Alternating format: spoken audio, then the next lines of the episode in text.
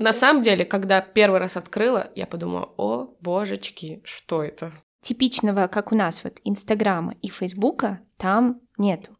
Бренды там Gucci или Vuitton, они все локализируют для Китая. И вот у меня такой диссонанс происходит, да, то есть в интернете это нельзя рекламировать, в то же время вы в городе везде это все постите.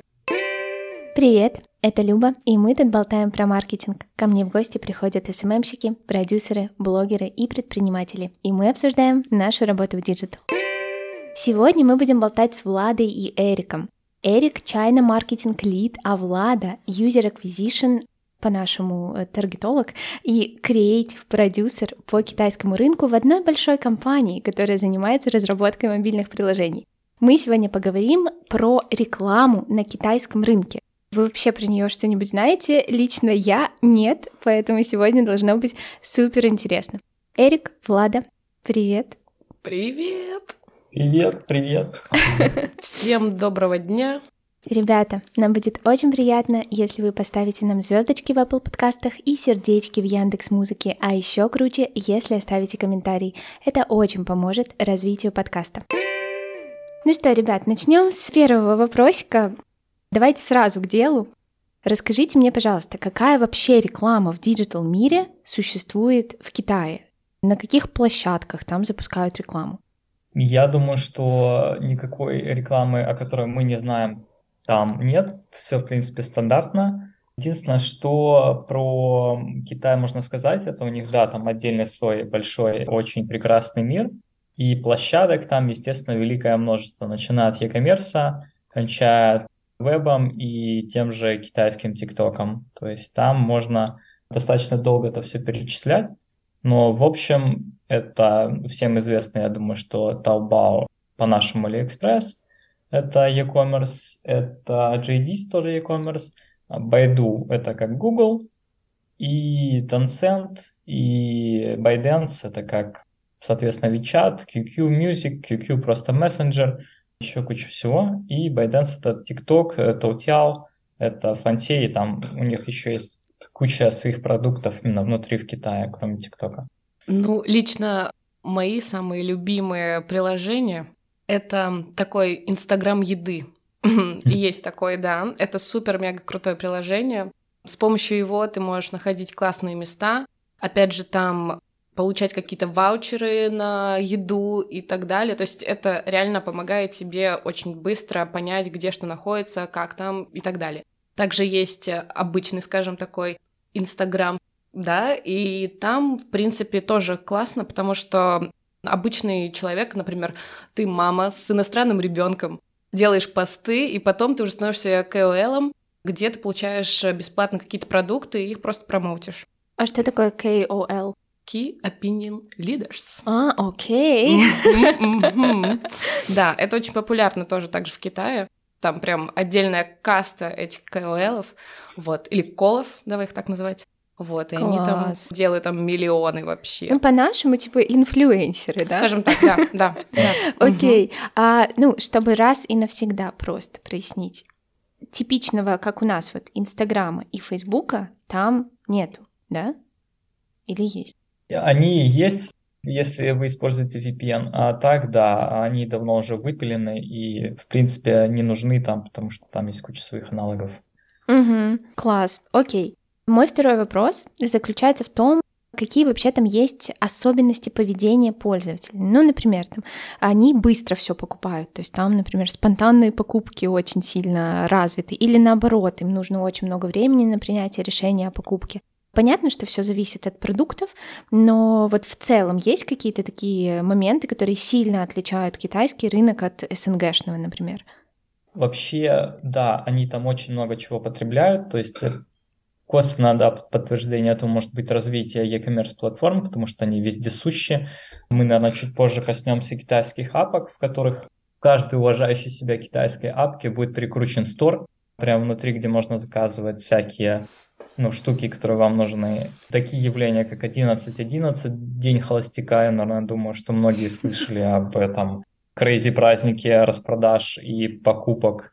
Поэтому китайцы, да, они, в принципе, очень любят потреблять, я бы сказал. И сам Китай этому способствовал, то есть себестоимость продукции производимых товаров там а, может быть ниже и, соответственно, доставки, чем а, мы бы заказывали это на каком-нибудь Алиэкспрессе. Поэтому да, там, я думаю, долго разогреваться они не будут.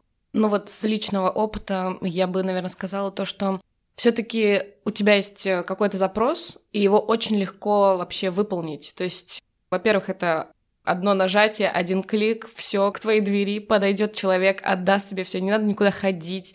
Это мега удобно, мега круто. И, конечно, когда ты только погружаешься в эту всю экосистему, то ты прям сходишь с ума от того, что, боже, всего так много, можно это все быстро купить. А потом уже ты понимаешь, да, вот у меня есть этот запрос, и я его хочу реализовать, собственно. Вот. И да, всему способствуют эти все бесконечные приложения, где всего так много. Угу. Окей. Поговорим про креативы в рекламе. Я очень ждала этого вопроса на самом деле, потому что мне очень интересно. Они похожи на те, которые вот используют у нас, да, такие, ну, классические, просто крео, там, макеты рекламные, или все таки есть особенности? Почему я так ждала этого вопроса? Потому что все мы видели мемы про китайскую рекламу, где это просто реклама какого-то уничтожителя тараканов, а они делают из этого целый фильм. Расскажите, вся ли реклама там такая супер креативная? Есть какие-то большие отличия от нашей рекламы? Ну, я вернусь в 2018, либо когда мы с тобой работали в digital-агентстве, да, и я как раз-таки вот в 2018 попала в Китай, и я зашла в лифт, и я просто офигела, потому что насколько этот весь звук, эти краски, тун-тун-тун-тун, все это очень, конечно, меня поразило, потому что это абсолютно отличается от того, что привыкли видеть мы здесь. Также эти все замухрышечки с циферками, то есть, как сказал Эрик, 11.1, день холостяка, 5.20, это у нас день всех влюбленных, потому что я тебя люблю. То есть это все заворачивается под цифры, это все заворачивается под цвета. Очень много любят вывесок, текста. То есть для наших глаз это будет слишком переполнено. Для них это прям вот то, что нужно. Мне кажется, они бы не поняли правило Фейсбука, которое там ушло несколько лет назад, про максимум 20% текста на картинке, да? Вообще не работает. Там, наоборот, чем больше, тем лучше, и это будет классно работать. Поэтому, помимо того, что мы говорим, есть ТикТок, который ТикТок всем нам известный, есть Дуин, китайский ТикТок, и даже ну, смотря вообще ленту, мы видим, что совсем другие тренды. Возможно, где-то они могут пересекаться, но все равно у них какое-то свое видение мира. Это такие, знаешь, космонавты на Марсе. Поэтому, да, в это надо все погружаться и проживать это там. Я а... еще добавил угу. uh чуть да, про вот сторителлинг, который ты говорила. Это действительно так, это действительно очень схожая тема, где тебе там подробно разжевывают в этом креативе, что происходит, может быть даже какая-то сценка разыграна. И я думаю, что это идет на самом деле из ТикТока как такового китайского, потому что там достаточно много таких видео, где происходит какой-то сюжет. Пускай он там не большой, там может 4-5 минут, но там что-то происходит сюжетно. И этим китайские рекламодатели и пытаются завлечь юзера каким-то вот сюжетом того, что там происходит. Может быть crazy stuff какой-то, да, там будут иероглифы. Иероглифы, как правило, это дань не моде, а традиции, что да, где бы ты ни был в Китае, какой бы ты канал не смотрел, там какие новости, сериал, там всегда будут субтитры внизу, даже если ты таки, китайский язык. Вот. И да, и как Влада говорит, все эти праздники, 5 что там, 20, да, Уарлин, да, которая созвучна Уайни, я тебя люблю, они очень это все любят, и, по-моему, каждый год там появляется какая-то еще одна, там, 11-11, потом, по-моему, 12-12, что-то такое.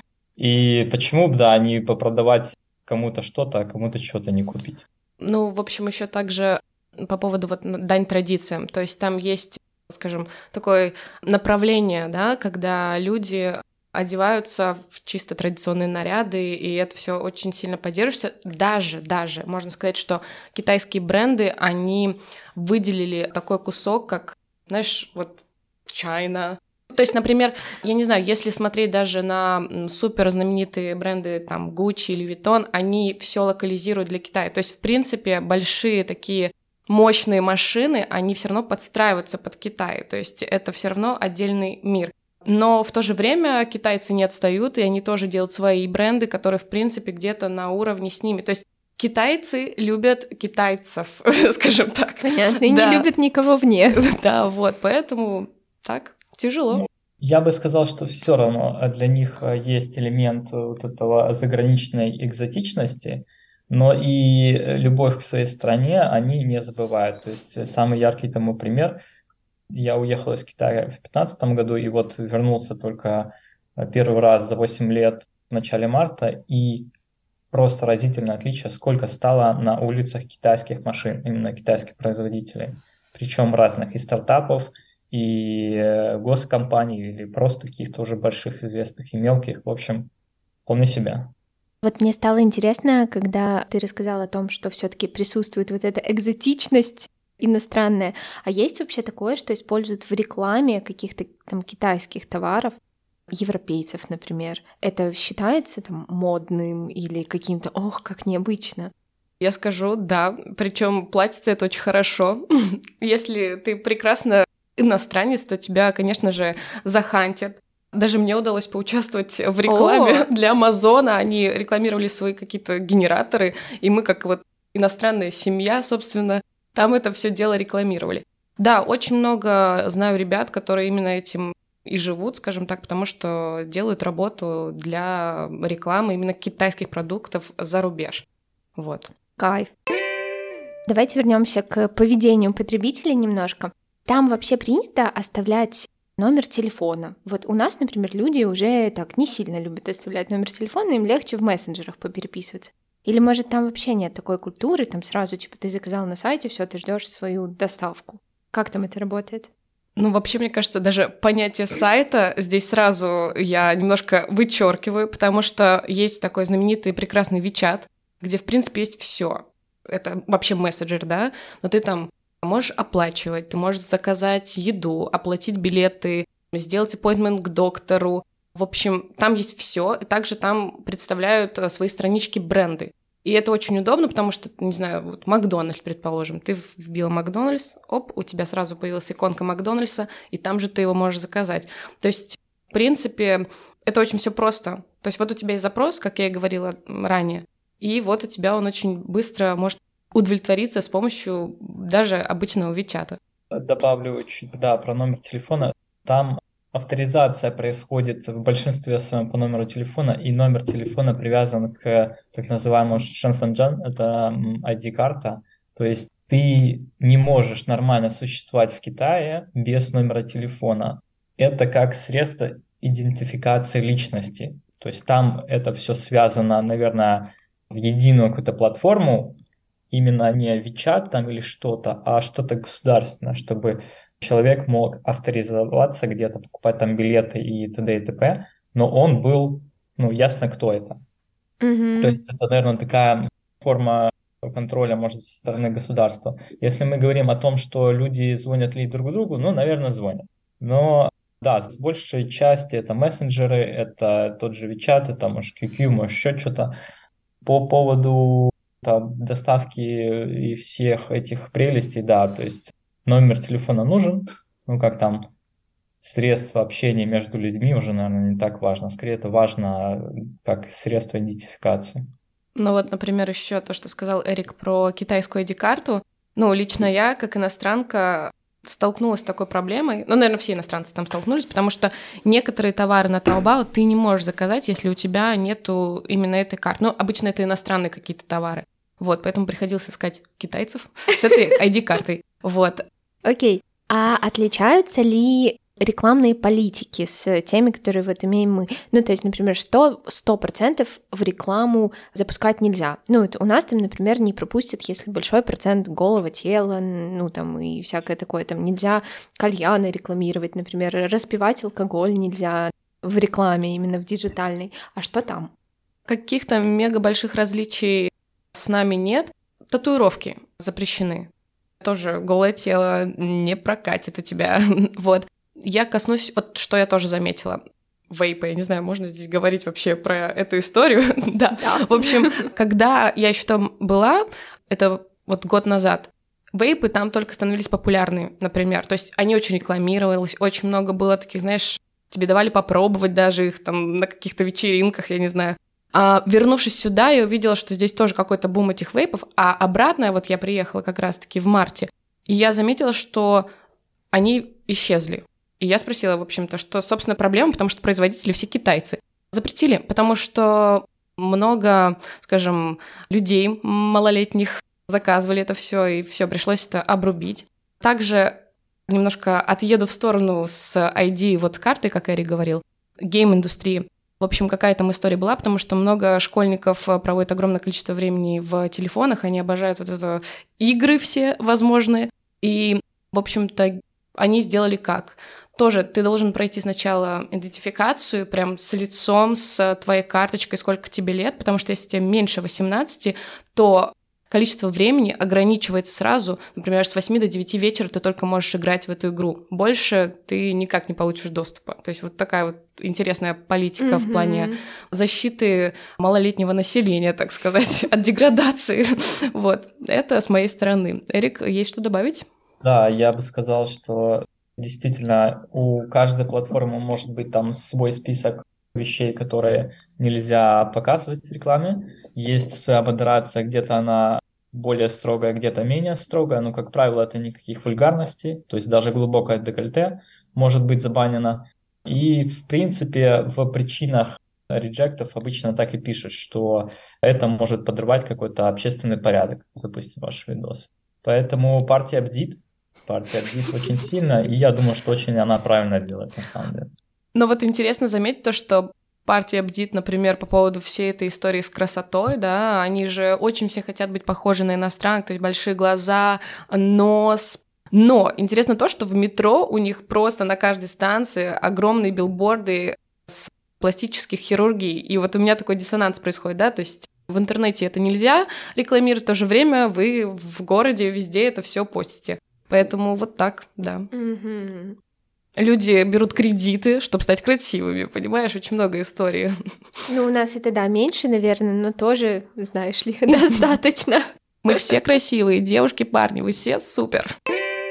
Окей, а от какого рекламного бюджета вообще, ну, стоит заходить на китайский рынок? То есть есть там, например, вот минимальный дневной бюджет для рекламы на Пекин или там какой-то другой город вообще основным является? Смотри, Люб, мы тут не совсем e-commerce, да, мы mobile, вот, поэтому я думаю, что, конечно, рассчитать там какой-то минимальный бюджет, э, который понадобится для того, чтобы он хотя бы как-то окупался для e-commerce, я, честно говоря, не знаю даже как.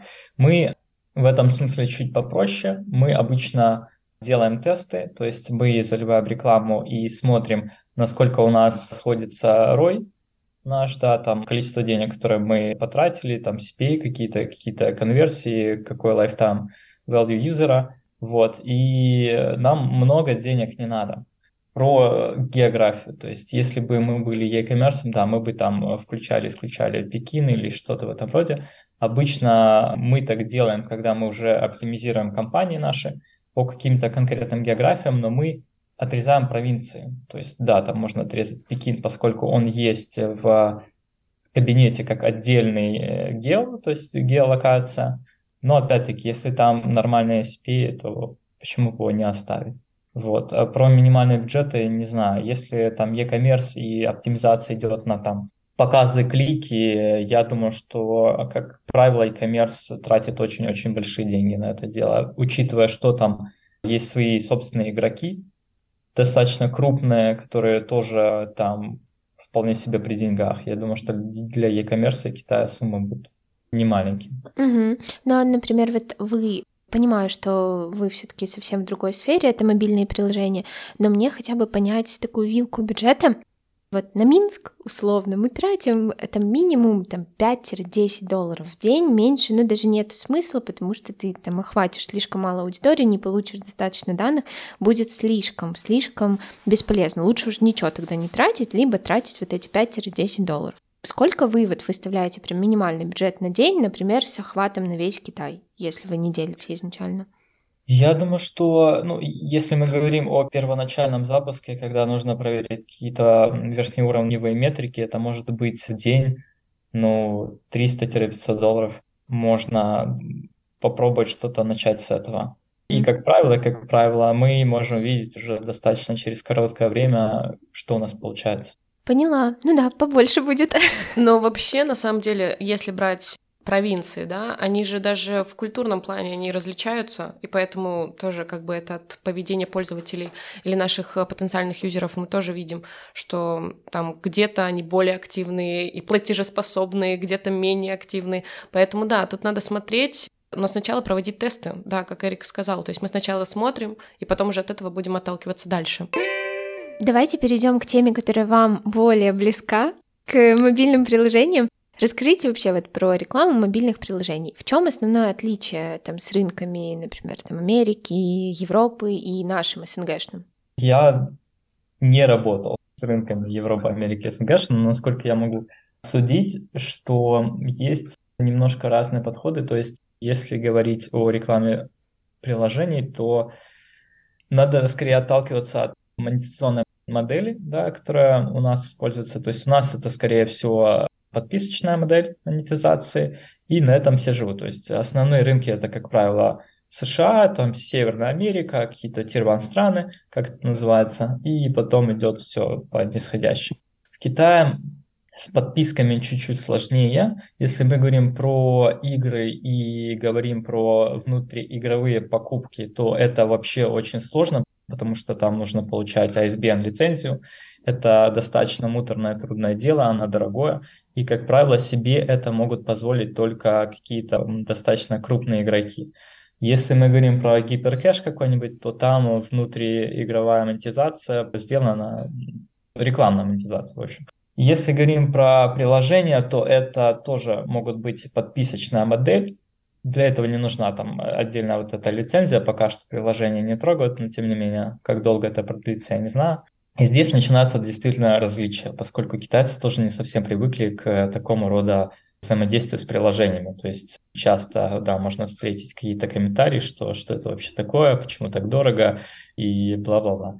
Ну, как-то мы пытаемся с этим работать, то есть потихоньку-потихоньку, я так понимаю, что подписочная модель приходит в Китай даже со стороны китайских больших компаний, то есть мы можем наблюдать это и в очень больших китайских приложениях. Да, там достаточно демократические цены, но тем не менее такая вещь, как подписка, уже становится там более распространенная. Вот. Насколько это отличается от рынка СНГ, Европы и США, я не знаю, но я думаю, что в этой части не одинаковая. Угу. А вообще сами китайские приложения, насколько они отличаются, насколько они там э, о. круче? Тут вот мы с Эриком тут вот так вот сделали звук. Рассказывайте. Во-первых, мне кажется, вот эта история, история того, что есть какой-то вот этот свой кабинет волшебный, где у тебя тоже есть всякие фишки, ты можешь стать VIP, да, за отдельную цену тебе откроется достаточно много всяких разных плюшечек. Эрик, давай ты на примере каком-нибудь поделись. Я, не, я могу жахнуть просто. У нас это, как правило, идет simplification, да, чистый интерфейс, не перегруженный, а как-то все так чисто и благородно. Там наоборот, там, я думаю, если взять все наши продукты, которые у нас есть, соединить в одной апке, это было бы китайское. Да, это так и есть. Просто. Это так и есть. И э, там есть такие вещи, достаточно удивительно, что там есть функционал, который не свойственен этому приложению. И он в этом приложении сделан через мини-программы, так называемые. Это программы внутри программ. То есть, как Влада говорила, ты можешь использовать приложение по покупке еды, да, у тебя внутри будет возможность вызвать такси. И к врачу записаться. Да, то есть это все можно. И это достаточно распространенная тема, это может влиять в том числе и может на ретеншн, что тебе не нужно прыгать из апки в апку, как у нас там Uber, и ты сидел такой, я не знаю, где-то оплачивал счета в Alipay, а потом тебе нужно такси срочно, ты можешь вызвать это прямо в Alipay, никуда не надо вылазить. Я еще чуть-чуть добавлю про, я уже говорил об этом, в каждой апке store, каждая уважающая себя апка имеет свой стор, и каждая уважающая себя апка имеет социальную активность внутри, геймификацию какую-то, какие-то плюшки, монетки. Ну и, собственно, да.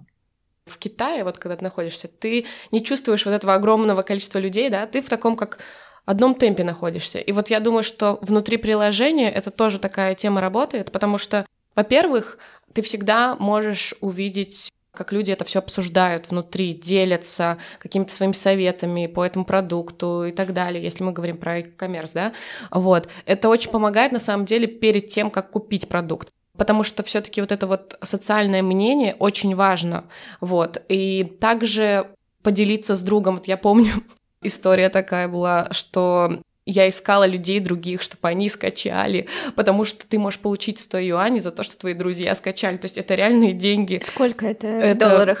Сколько это, Эрик? Наверное... 12, наверное, долларов. Нет, больше, мне кажется. Ну, ну может... и 12 неплохо. Под двадцатку, наверное, где-то. Ну, то есть, знаешь, вообще, то есть, и ты реально этим такой, о боже, класс, и там можно поиграть реально, что-то там, монеточки тебе сделать, скидку за это получить. То есть, всего так много, то есть это круто, это очень классно, и э, ты реально ощущаешь разницу, потому что когда здесь тут надо переходить, выходить, а тут все в одном приложении, раз-раз и пошел. Mm-hmm. Это какой-то новый уровень user-friendly mm-hmm. приложений. Mm-hmm. Хорошо. Мне кажется, каждый человечек из СНГ, там, ну, по крайней мере, который имеет отношение к digital, что-то слышал про ByteDance. Я в том числе. Но я вообще не знаю, что это. Расскажите мне, пожалуйста. ByteDance — это, да, китайская корпорация. Она начинала, по-моему, с приложения, которое называется Toutiao. Это была просто новостная лента. Потом они придумали TikTok, и у них все понеслось. Вот. Сейчас это огромная-огромная корпорация с огромным штатом, и, грубо говоря, в Китае это она материнская компания, которая объединяет в себе там если мы говорим про приложения, несколько их видов, то есть там не только TikTok и не только Toutiao. Вот. И если про корпорацию, то, наверное, вкратце это будет вот это. Если говорить отдельно про Ocean Engine, как рекламную платформу, то здесь уже чисто, да, наша тема — это та платформа, с которой мы работаем. Это типа как это... рекламный кабинет? Да, это рекламная платформа, но она на самом деле больше намного, чем просто рекламный кабинет. То есть она объединяет в себе рекламный кабинет для перформанс-маркетинга, для e-commerce. Это также и место для блогеров, KOL, UGC и как у нас лидеров мнений.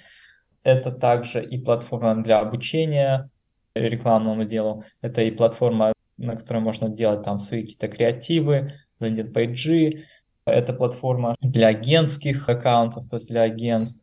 Ну, там на самом деле очень-очень много всего, и чтобы ее там реально всю прошерстить, это реально надо потратить достаточно большое количество времени.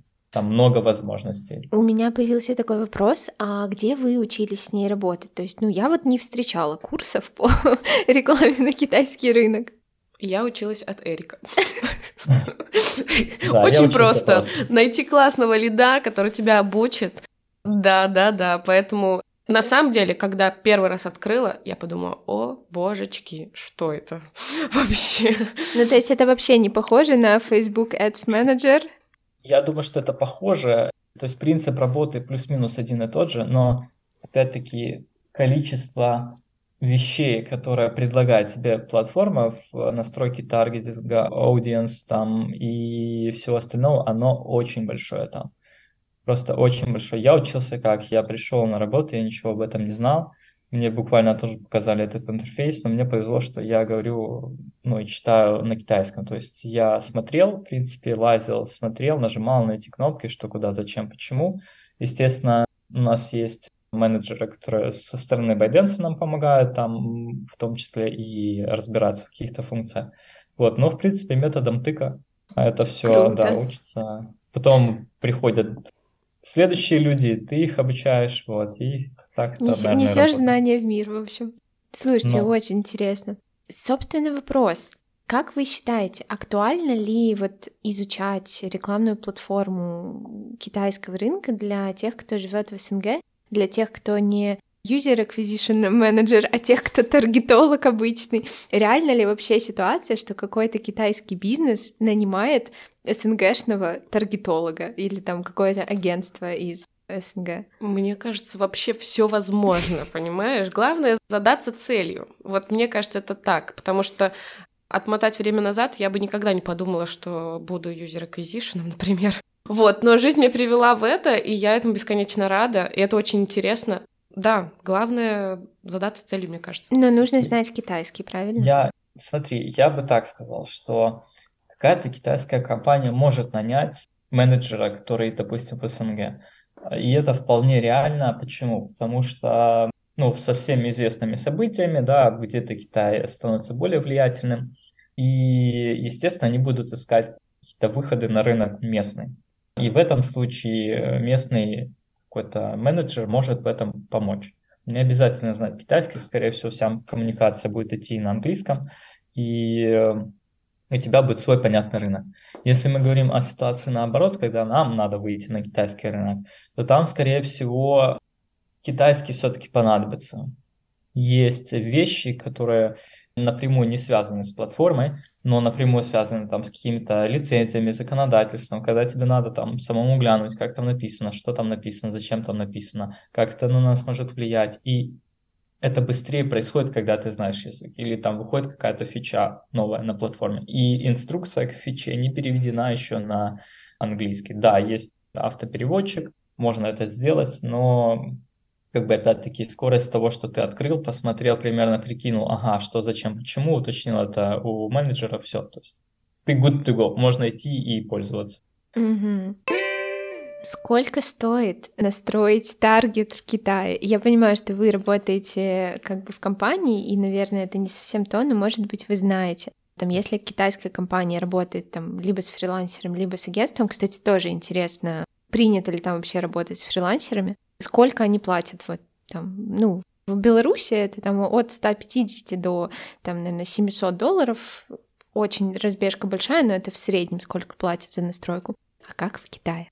Ой, на самом деле, мне кажется, если брать, вот, не знаю, инфлюенсеров, да, колов, там разбежка в деньгах — это просто, ну, я не знаю, цифры космос могут быть, потому что если ты реально крутой чувак... Например, есть один очень классный кол, парень, он рекламирует косметику, и он просто, я не знаю, он мега. Вот, и опять же, от количества там подписчиков, да, то есть будет варьироваться цена, потому что там есть огромные цифры, есть пониже, скажем так. Вот, по поводу агентств, Эрик, давай ты скажешь словцо. Я, честно, не смогу, наверное, ответить на этот вопрос. Я вообще не, не владею цифрами. Я знаю, да, Влада говорит тему о том, что да, колы, которые есть в Китае и которые очень известны с большой аудиторией, могут зарабатывать очень дофига, и их услуги будут стоить очень-очень дорого. По поводу агентств, это всегда как вы договоритесь. Да, и скорее всего вам и надо будет обратиться в агентство, потому что касаясь некоторых юридических моментов, если нет юрлица в Китае, то вы никак не сможете нормально взаимодействовать с местными. Поэтому можете взять цену какой-нибудь KOL а, прибавить к нему комиссию агентства, и вот вам ваши расходы. Угу. Но это больше именно про там influence-маркетинг, а не про таргет, да? Я, честно, не, не угу. скажу ничего, не, не владею информацией. Ну, учитывая дневной бюджет 300-500 долларов в день, я думаю, что работа таргетологов, user acquisition менеджеров там стоит довольно дорого. Ребята, спасибо вам огромное за то, что поделились такой, ну, для меня супер новой, я уверена, что для слушателей тоже информации было очень интересно. Почему-то мне кажется, что у нас попросят второй выпуск, потому что я не успела спросить еще некоторые вопросы. В любом случае, спасибо вам огромное за то, что пришли, я надеюсь, что вам было тоже интересно поделиться своими знаниями. Спасибо большое. Пишите в комментарии вопросы, соберем вопросы, еще один подкаст запишем. Давайте, ребята, дяю. Что а, такое? 谢谢大家今天听到我们的播客。Ага. Да, спасибо всем, ребят. Если вам нужна будет вторая, третья серия или целый сезон, обращайтесь. Мы на китайском желательно. Да, на Китае, да, про Китай на китайском. Спасибо, что дослушали до конца, и встретимся совсем скоро в новом выпуске.